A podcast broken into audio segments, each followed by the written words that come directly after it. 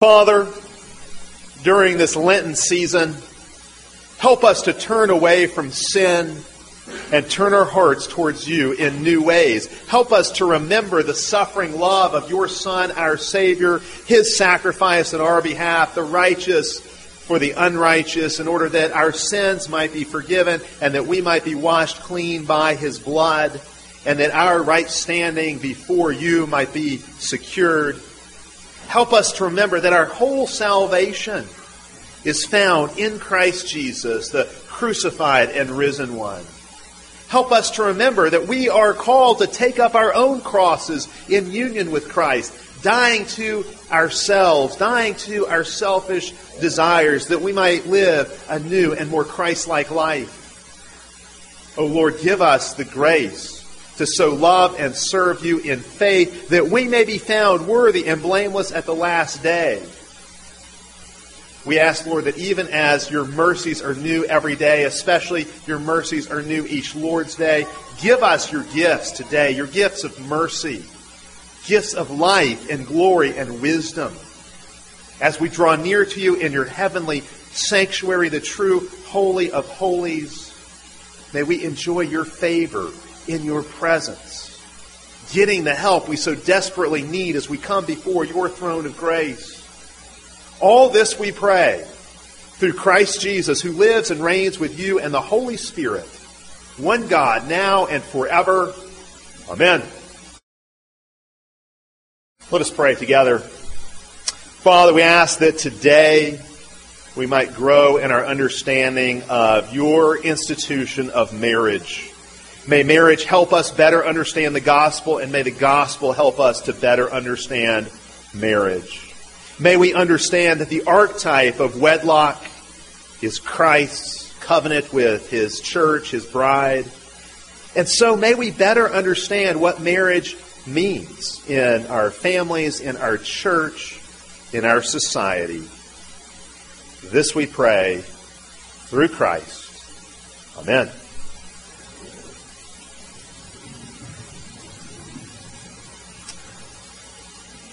In our day, we are very used to political and cultural battles over marriage. In fact, Alabama, our state, is in the headlines almost every day right now because the most recent and most intense legal battles over marriage are taking place right here in our backyard. For us as Christians, our standard of truth is always God's Word. God is our creator. God is our ruler. God is our redeemer. God has spoken to us.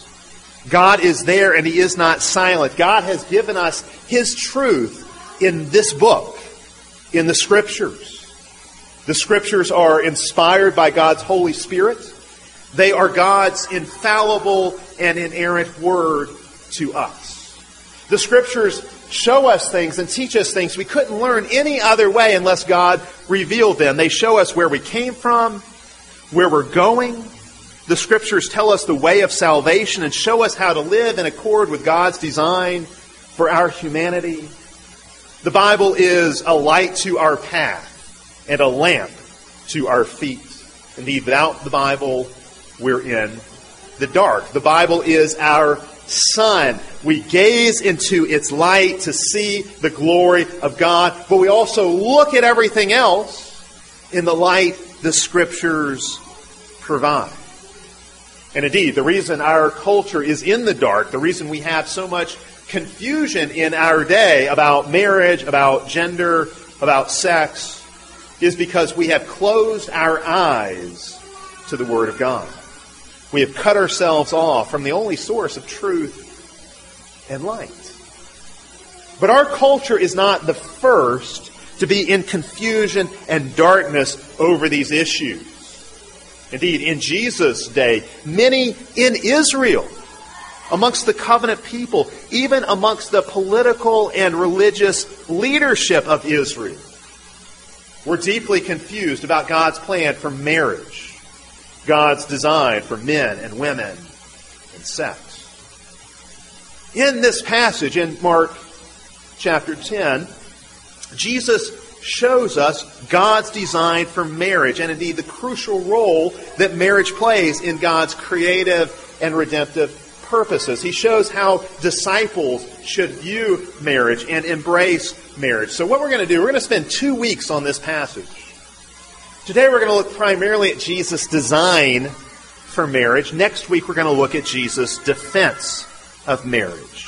Today we're going to talk primarily about the covenantal nature of marriage. Next week we'll talk about the complementary nature of marriage. So let's talk about the covenantal dimension of marriage. God's design for marriage, it's really the covenantal aspect of marriage that the Pharisees confront Jesus about.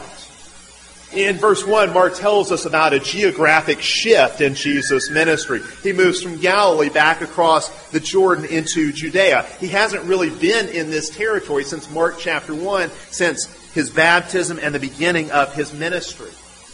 Now, it's important to note this is roughly the place where Moses preached a sermon to the Israelites before they moved into the Promised Land and conquered the Promised Land in order to settle there. We know that sermon by Moses as the book of Deuteronomy, and that's significant because a passage from Deuteronomy will be quoted here in this passage, and it's really going to be the center of the discussion. This is also the area where Satan tested Jesus in the wilderness, and that's significant because verse 2 says the Pharisees came to test Jesus here. Now, we know from Matthew and Luke's account that Jesus was tested by Satan 3 times in the wilderness. 3 times Satan came to test Jesus in the wilderness. What's interesting is in Mark's gospel, the Pharisees test Jesus 3 times. In Mark chapter 8, when they come and seek a sign. In Mark chapter 12, when they ask him about paying taxes to Caesar. And here in Mark chapter 10, where they ask Jesus about divorce. So clearly there's some kind of parallel between Satan testing Jesus and the Pharisees testing Jesus. The same word that was used for the temptation of Jesus back in Mark chapter 1 is used here for what the Pharisees do when they bring this question to Jesus. And I think that shows you where the Pharisees stand. They are on Satan's side against Jesus. They are satanic attackers seeking to stop Jesus and to destroy Jesus. In fact, just as we know from those temptation accounts in Matthew and Luke that Satan twisted God's word, and interestingly, Jesus answered from Deuteronomy. Just as Satan twisted God's word in those tests, we're going to see here in just a moment that the Pharisees are also scripture twisters. They twist the scripture to suit their own purposes. Now, why do they ask Jesus about a man divorcing his wife? How exactly is this question a test? How is it a trap for Jesus? How is this question so tricky? Well, for one thing, remember the geography here. Jesus is now back in Herod's territory. He's back in Herod's jurisdiction. Remember what we learned about Herod back in Mark chapter 6. He had unlawfully divorced his wife, and he had taken his brother's wife as his own. Herod, you might say, had attempted to redefine God's institution of marriage. John the Baptist had the audacity to speak out against this redefinition of marriage on Herod's part. And what happened? Well, John defended God's definition of marriage. He defended God's standards for marriage, and he ended up getting beheaded. Marriage was just as politically and culturally controversial and politically charged back then as it is today. And then as now, those who publicly defend God's definition of marriage and God's standard for marriage put themselves in grave danger. You're at odds with the powers that be. That was true then. That's true in our own day. What's really interesting about this is the fact that normally the Pharisees were not friends with the Herodian party, with Herod and his supporters. But back in Mark chapter 3, they allied themselves together, the Pharisees and the Herodians. They allied themselves together against Jesus. It's the old "any enemy of my enemy is my friend" policy. And that's what is in effect here, the Pharisees and the Herodians together teaming up against Jesus. Maybe the Pharisees asked Jesus about divorce so he would go on record teaching the same thing that John had taught. And so perhaps Jesus, like John, would stir up Herod's animosity, and like John, would end up with his head on a platter. They're out to get Jesus. They'd like to see Jesus get in trouble, and they're thinking perhaps Herod will do our dirty work for us. The last guy to criticize Herod's marriage got killed. Maybe Jesus will too. And in fact, we also learned back in Mark chapter 6 that Herod has already linked Jesus and John. In fact, he thinks of Jesus as John raised from the dead. So maybe Herod will think, I've got to kill him again. I've got to behead him again. The Pharisees ask, is it lawful for a man to divorce his wife? Now, Jesus shrewdly answers their question with a question of his own, as he so often does. He answers their question with another question. He says, what did Moses command you? Note here, Jesus is appealing to the law. He appeals to God's word as his moral and ethical standard. If this question is going to be answered, it's going to be answered from the word of God. He points them to God's revelation through Moses. And so the Pharisees then answer by quoting a snippet from Deuteronomy 24. But before getting into that, I want you to notice something else about the language shift that takes place here. Jesus asks about what Moses commanded. The Pharisees respond with what Moses permitted. The question's about a command. What did Moses command? The Pharisees answer referring to what Moses permitted. There is a disconnect here. The Pharisees have disconnected themselves from the positive vision of marriage articulated and commanded in God's word. Instead of embracing what's commanded, instead of embracing that positive vision of marriage, they're looking for loopholes. This is their heart. They're looking for permissions to get out of marriage and marital responsibilities. Their main concern is not with keeping what Moses commanded, but with finding what Moses permitted. They're looking for legal fine print and escape clauses. They're really looking for an ancient version of no-fault divorce, any-cause divorce. Now, they quote from Deuteronomy 24. Deuteronomy 24 it really is an interesting law. We read it this morning. It describes an interesting situation. It says, if a man marries a woman, and then he finds some uncleanness in her, and writes her a certificate of divorce and sends her away, and she marries another man, and if that man also divorces her with a certificate, the first husband cannot take her back as his wife again.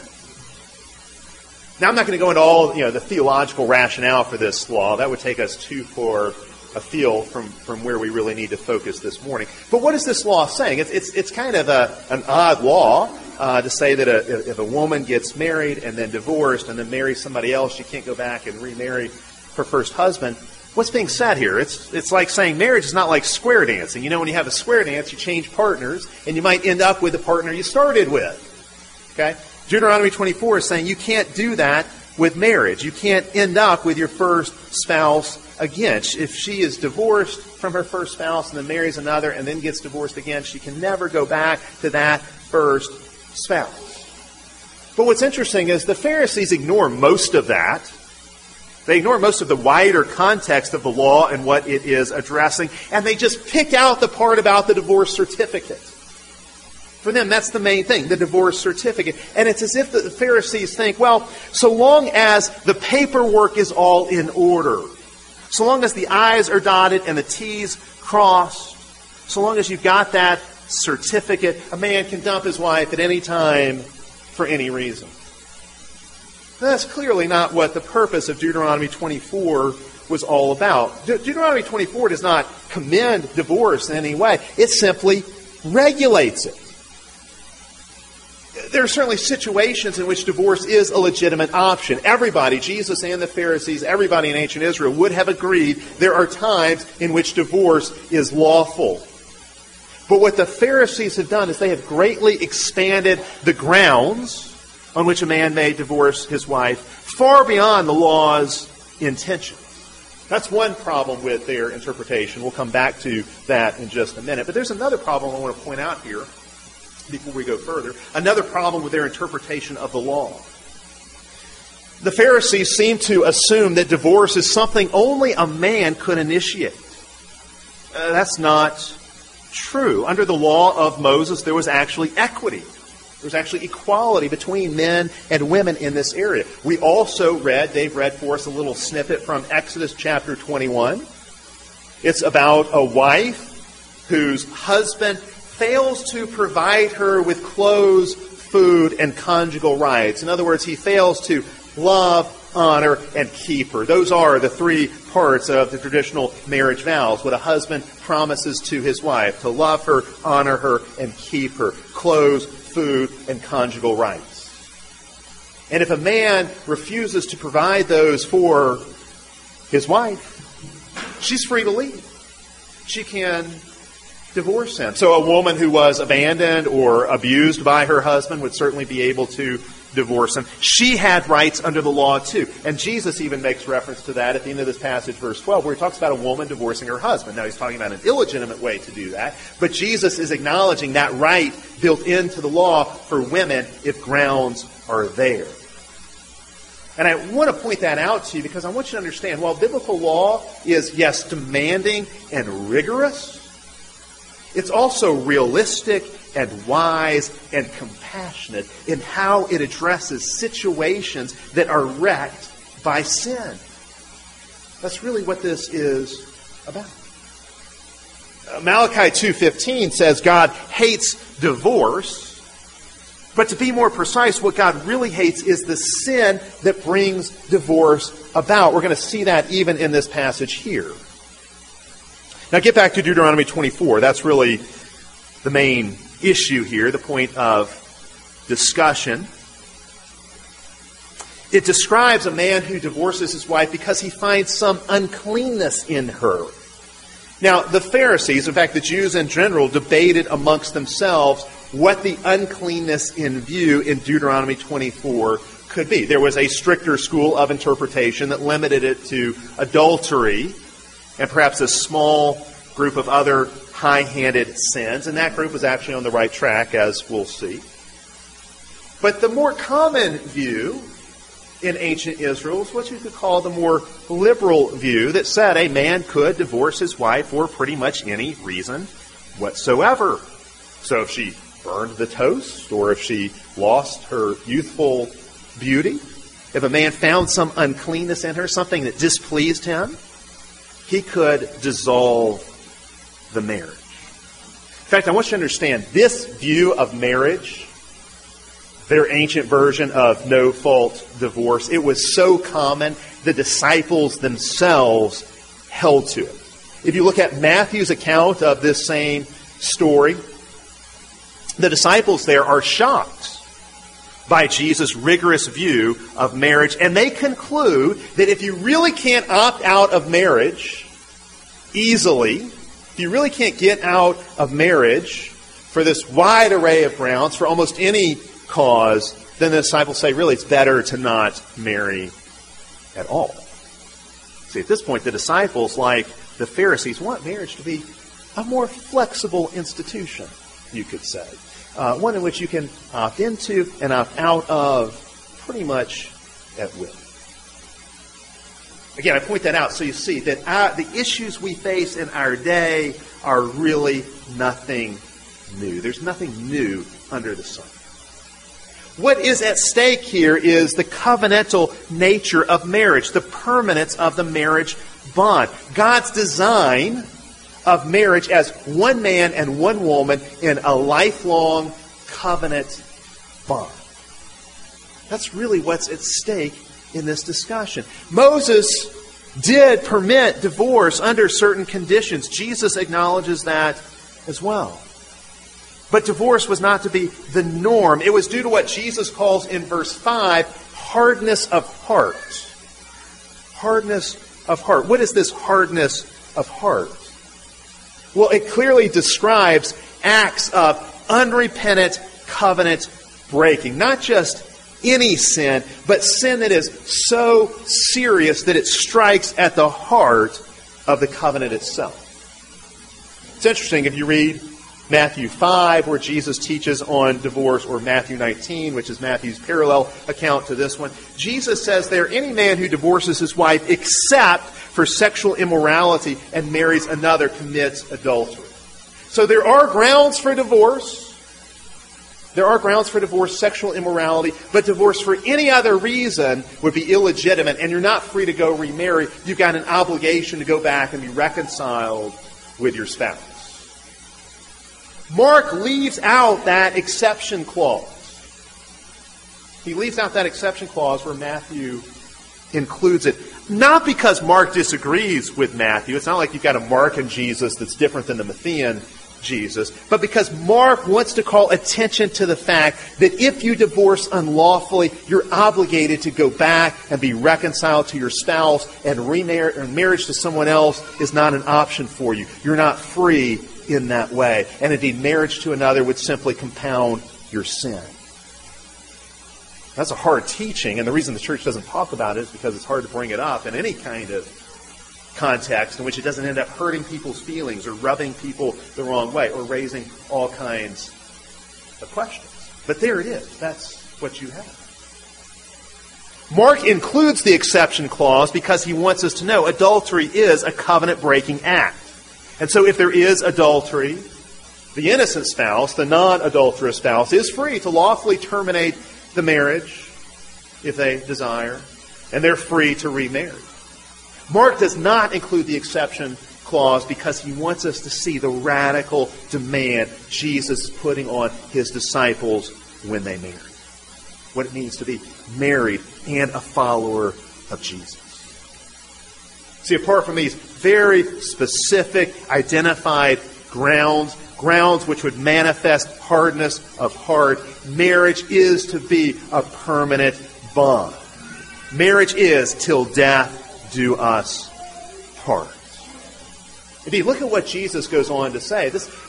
What Jesus really wants to focus on is not what Moses might have permitted, those exceptional cases where divorce is permissible, but on what Moses commanded, the positive vision for marriage that Moses lays out. Look at what Jesus goes on to say. He corrects the Pharisees' misinterpretation of Scripture by going to another Scripture. He uses Genesis 1 and 2 to correct their misinterpretation of Deuteronomy chapter 24.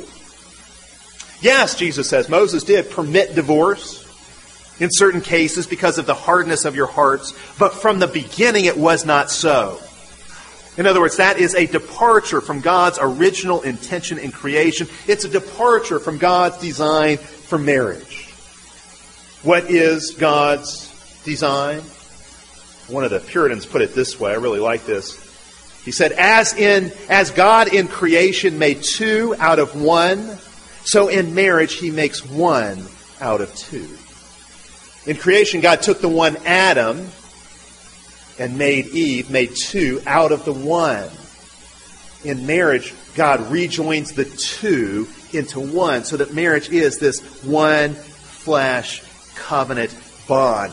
God joins together a man and a woman as husband and wife. God creates the bond between them. That's what Jesus says. Let not man separate what God has joined together. So the pastor or the civic official who presided over your wedding, he was God's instrument in bonding man and woman together as husband and wife. See, marriage is a covenant.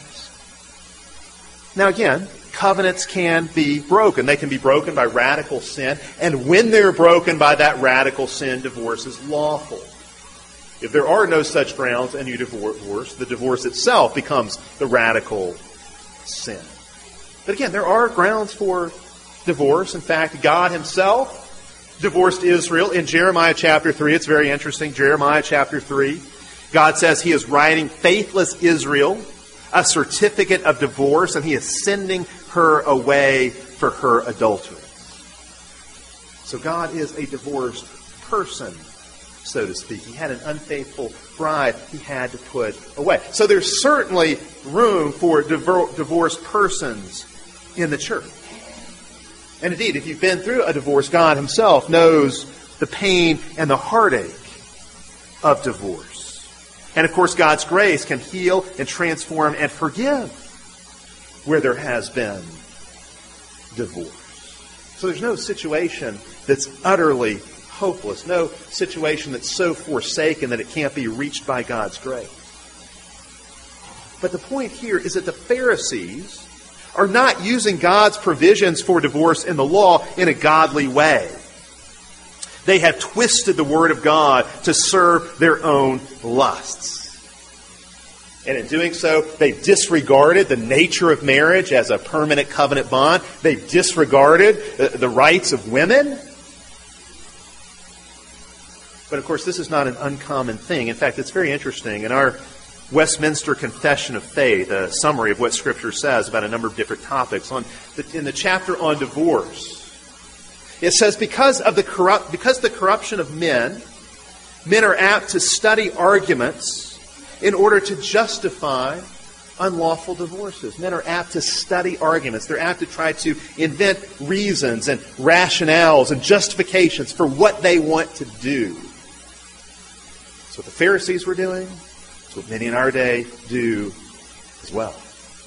The Pharisees, like many in our day, entered marriage not viewing it as a lifelong, God-formed, God-created covenant bond.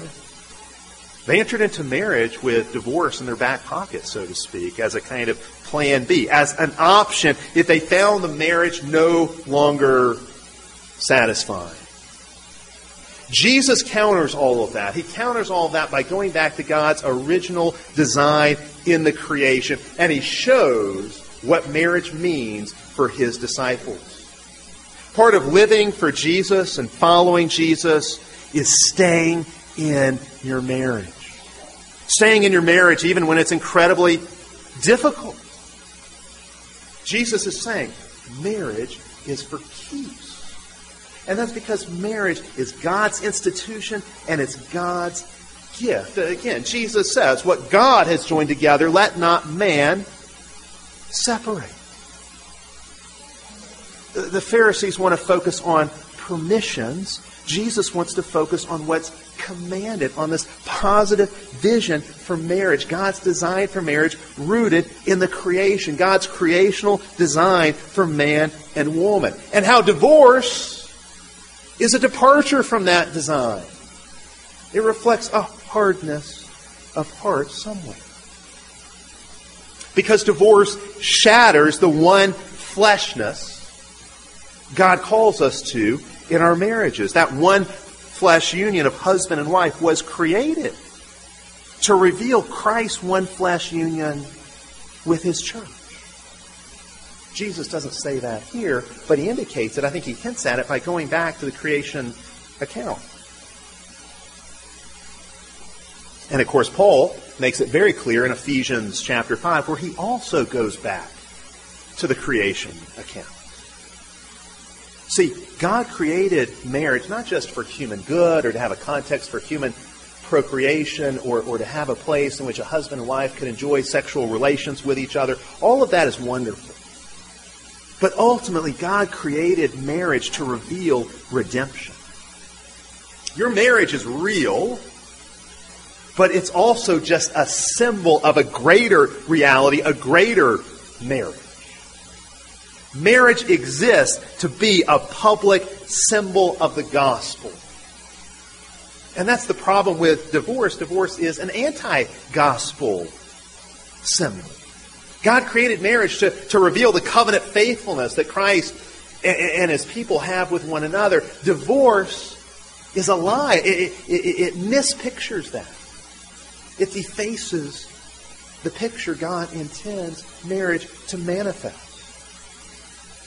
We need to understand, even though the church doesn't talk about this a lot, divorce for Christians is not a private matter. It concerns the witness of the whole church. Not only because followers of Jesus need to be people who keep their promises. We need to be people who keep our covenants. But again, also because the faithfulness of two spouses to each other is designed to picture that eternal bond of love that Christ and His church share with one another. And so again, the problem with covenant breaking is that it lies about Christ's relationship with His church. When churches accept unbiblical divorce without doing anything, we not only undermine the institution of marriage itself, but we also undermine the gospel that marriage symbolizes.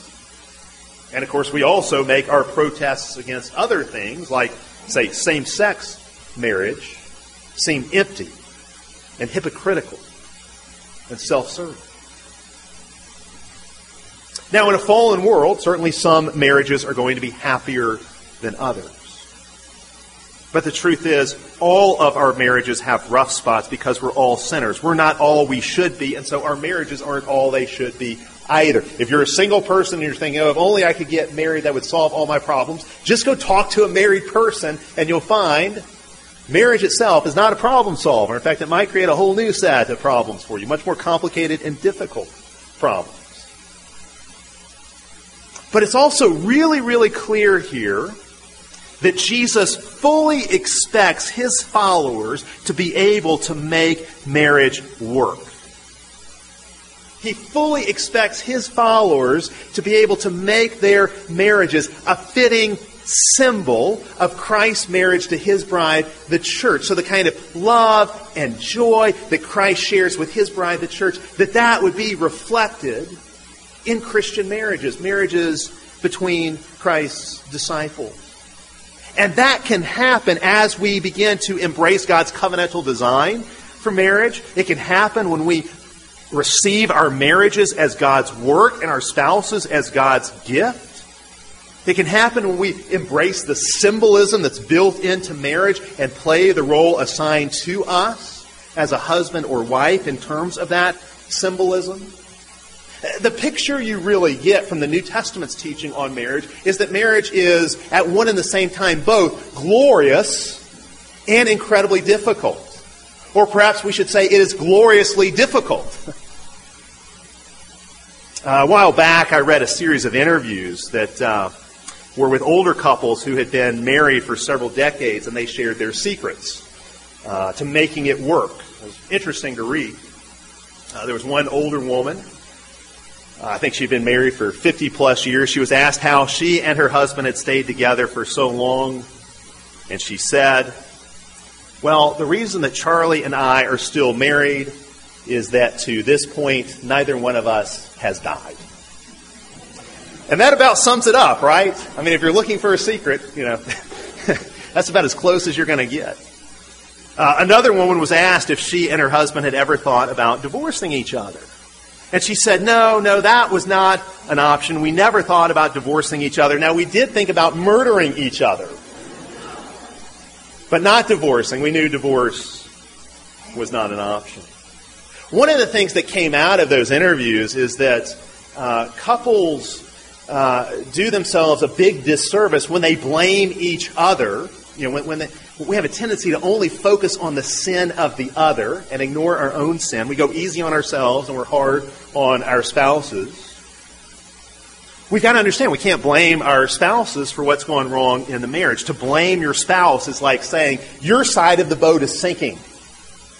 Okay, you see the problem with that? I mean, if one side sinks, the whole thing goes down.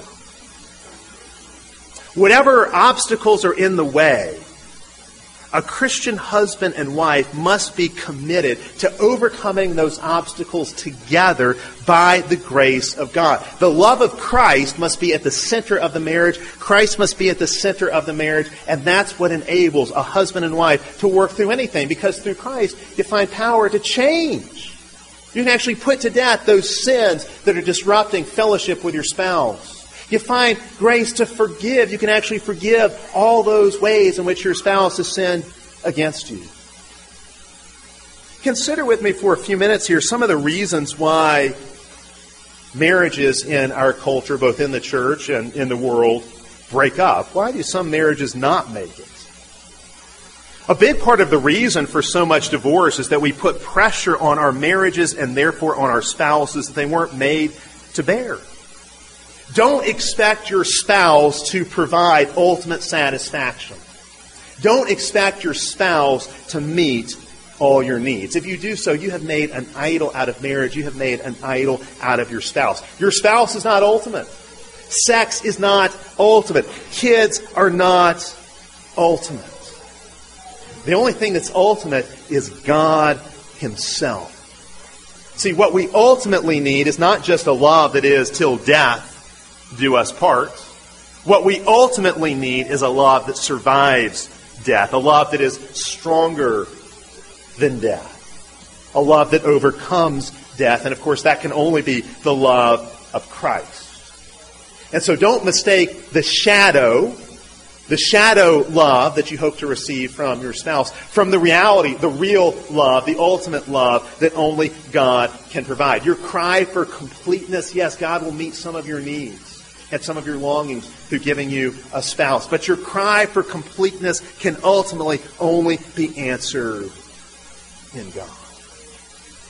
I think another reason for so much divorce in our day really has to do with our motives for getting married in the first place.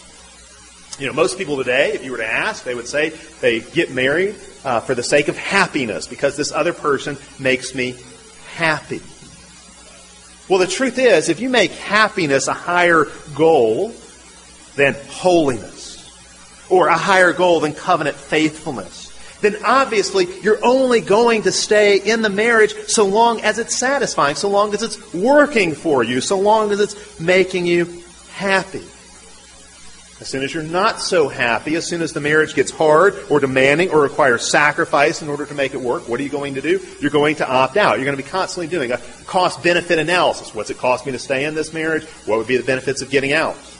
And as soon as the benefits of getting out seem to outweigh the cost of staying in, you're out of there. But see, if that's how you approach marriage, you've really approached your spouse as an object, really as a means to the end of your own fulfillment. That kind of consumerist approach to marriage is directly opposed to the covenantal approach to marriage God calls us to. On the covenantal approach, marriage is not about constantly making sure you married the right person. It's about making sure you're becoming the right person. You ask not what your spouse can do for you, but what you can do for your spouse.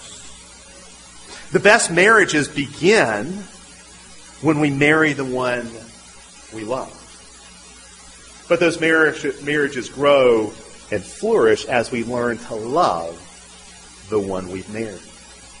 I'm a big fan of romantic love and falling in love and all of that. That's wonderful. That's beautiful. But love, for it to be the kind of love a disciple of Jesus should show, this kind of covenantal love, love has to move from feeling to action. It has to move from raw emotion to commitment. If a marriage is based on nothing more than feelings, as soon as those feelings shift, the whole basis for the marriage cracks and it soon falls apart. C.S. Lewis talks about this when he talks about what it means to fall in love versus staying in love. Lewis points out that the fairy tale ending, and they lived happily ever after, does not mean that they felt exactly the same way the next 50 years that they felt on their wedding day. You can't run a marriage on that kind of love. The kind of love we're called to in the covenant of marriage is, yeah, it's going to involve feelings, certainly, but it's much, much more than that. It's a love that enables us to serve our spouse. It's a love that enables us to serve our spouse even in those moments we don't really like our spouse. Love is not when you say, I am blind to all your faults. It's when you say, I can see all your faults and I love you anyway. So important. You know, you may be able to plan your wedding and have everything come off without a hitch, but you cannot plan your marriage. And you have no idea what obstacles, what difficulties lie ahead of you, all kinds of crazy things that can happen. along the way. What keeps you together is not your feelings of love, but it's this covenantal love, this committed love. Another reason we have so much divorce today. The sexual revolution has not been able to keep its promises. The sexual revolution said the church and its patriarchy has oppressed us sexually and especially oppressed women. But what more and more in our society are finding is that our so-called sexual liberation is really just slavery. And indeed, what we're finding is that sex without mystery, sex without covenant, actually leads to brokenness and boredom. It simply doesn't satisfy. All the promises of the sexual revolution have turned out to be lies. Sex outside of covenant, sex outside of marriage is dehumanizing. It's degrading. And again, that's because God designed us for sex within marriage to point to this ultimate union of Christ and the church. And I think the church has a great opportunity in terms of its mission in this area today. See, men and women today think they're looking for sex. Any TV show or, so much of popular music, it's all about men and women looking for sex. That's what people think they want. What they really are looking for is what sex points to. They think they're looking for sex. What they really are looking for is what sex symbolizes. It's been said that the man who knocks on the door of a brothel is really searching for God. He just doesn't know it. Tim Keller put it this way. He said, Freud, the great psychologist Freud, said religiosity is just pent-up sexual desire. Actually, it's the other way around. Sexual desire is pent-up religiosity. Remember, sex, it's a glorious gift. But it's just a shadow. Union with God is the reality it points to. Why else is divorce so common in our day? And I know I'm going a bit long today, but I think this topic is so important for us. So let me talk about this a little bit more. Divorce is common because men and women no longer understand their roles. I have more to say about this next week, but we no longer really know what a husband is or what a wife is. We no longer understand what masculinity is all about or what femininity is all about. Jesus goes back to the creation account and says God made them male and female. God made us equal but different. He made us different in order to complement and complete one another. The man was made to complete the woman, and the woman was made to complete the man.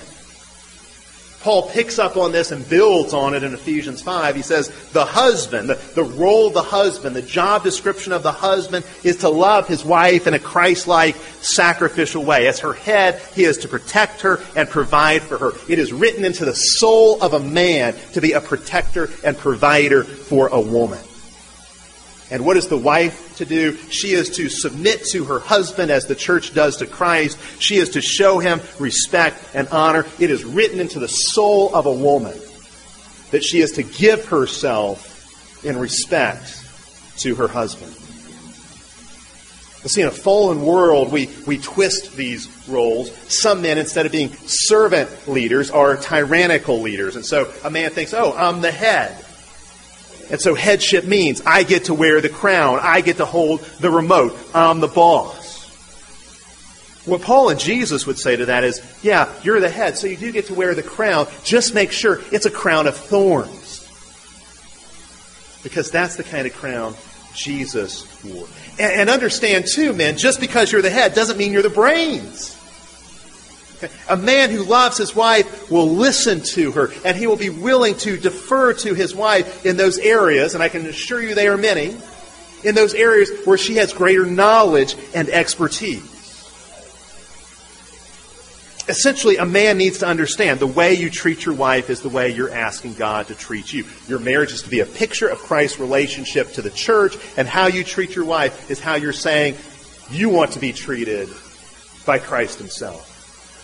And so if you don't treat your wife with love and with kindness, if you're harsh or cruel to her, you're saying, God, I want you to be harsh and cruel to me. So men, you can't have a first-class marriage if you treat your wife as second class. You need to understand, too, men, that you can't do what God has called you to do without help from your wife, without humbling yourself and receiving help from your wife. You know, we make a big deal. I mean, I've done this before. You've heard me talk about this. In Genesis chapter 2, God creates Adam first, and he's given a job to do, and he realizes that he is alone. In Genesis 2, the text says, it's not good for the man to be alone. And we hear that aloneness, and we think, well, the real problem with Adam is that he was lonely, and that's why God gave him a wife to cure his loneliness. That's certainly part of it.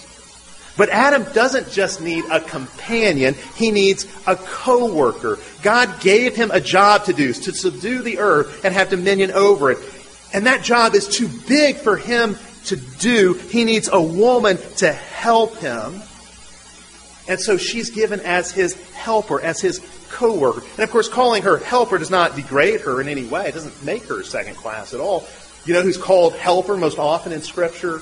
God himself. In fact, that's one of the titles given to the Holy Spirit. The Holy Spirit is our helper. That's the woman's calling, to be a helper to the man. But of course, in our day, women are just as confused as men about their roles. And there's just as much rebellion here. The Apostle Paul plainly tells wives to submit to their husbands. Now, that's not exactly a word, the submission word, that rolls off the tongue today. But I want you to notice how Paul describes it. Women in general are not to submit to men in general. What Paul says is that wives are to submit to their own particular husbands. And what's the model for this? The real model for this is Jesus' submission to his Father. Jesus, the Son, is equal to his Father, but he obeys his Father because that's his calling. He submits himself to his Father's will and his Father's plan and his Father's mission for him. He's in submission. Well, that's exactly what a wife is called to do as well. Now, of course, in a fallen world, submission has to be qualified. The husband's authority is not absolute. She should never follow her husband into sin. But in general, she should respect her husband's leadership and vision. She doesn't compete with her husband. She seeks to complement him and complete him. Marriage is like a dance. And her husband has the lead, and she's to follow her husband's lead. Now, that's not always easy to do. You know, Ginger Rogers once said, "I did everything Fred did, only backwards and in high heels." Okay? So nobody's saying submission is easy. But just like a dance where two partners are gracefully moving across the dance floor and it looks like the two are one because their motion is so synchronized, when a husband and wife are in sync with each other, it is good and it is beautiful. Rejecting Jesus' design for marriage leads to disaster.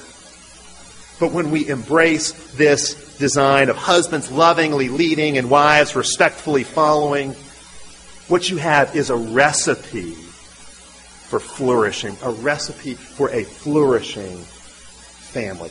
Why does Jesus value marriage so highly? Because marriage is God's institution, created and defined by him in the beginning. It's integral to God's plan for humanity. But it's not just that. Jesus values marriage because he's a married man himself, and he wants our marriages to picture his marriage to his bride, the church. He laid down his life for his bride. His bride respectfully submits to him. That's what he wants our marriages to picture. As Christians today, you know, we're asking, what can we do to support marriage in the face of attack and redefinition? Certainly part of the answer to that question is living faithfully in our own marriages so that our own marriages display God's creative wisdom and redemptive grace. And certainly part of the answer to that question is we should help the marriages of others around us so others can grow and flourish in their marriages, so Christian homes will be full of love and romance and joy and gratitude and wedded bliss. But ultimately, the best way for any of us, whether single or married, the best way any of us can exalt marriage is by trusting in the true bridegroom, the Lord Jesus Christ. And as his bride, the church, submitting ourselves to him, rejoicing in the love he has for us. Next time you go to a wedding, this is what I want you to do. You know, I'm always right there in the front. When I officiate a wedding, I'm right there next to the bridegroom, so I get to see this. You know, when the bride starts to walk down the aisle, what does everybody watch? Everyone watches the bride and how beautiful and how gorgeous she looks. But I'm right there next to the bridegroom, and that guy, you have never seen him smile bigger than that moment when his wife starts to walk down the aisle. Next time you go to a wedding, this is what I want you to do. As soon as the bride starts to walk down the aisle, don't look at her, look at him. And when you see that smile, remember, Jesus loves you like that. Let's pray. Father, we do thank you for the husbandly love of Jesus for his bride, the church. We thank you for the redeeming love of Jesus, that he has conquered sin, Satan, and death in order to have his bride, to win her hand in marriage. We thank you for his grace that cleanses us and forgives us and empowers us. And we ask you now, help us to align our desires with your design for us. Help us to witness to the gospel, especially by how we live in our marriages, but especially by how we live in our churchly marriage to you, Christ Jesus, our bridegroom, our eternal husband. Amen.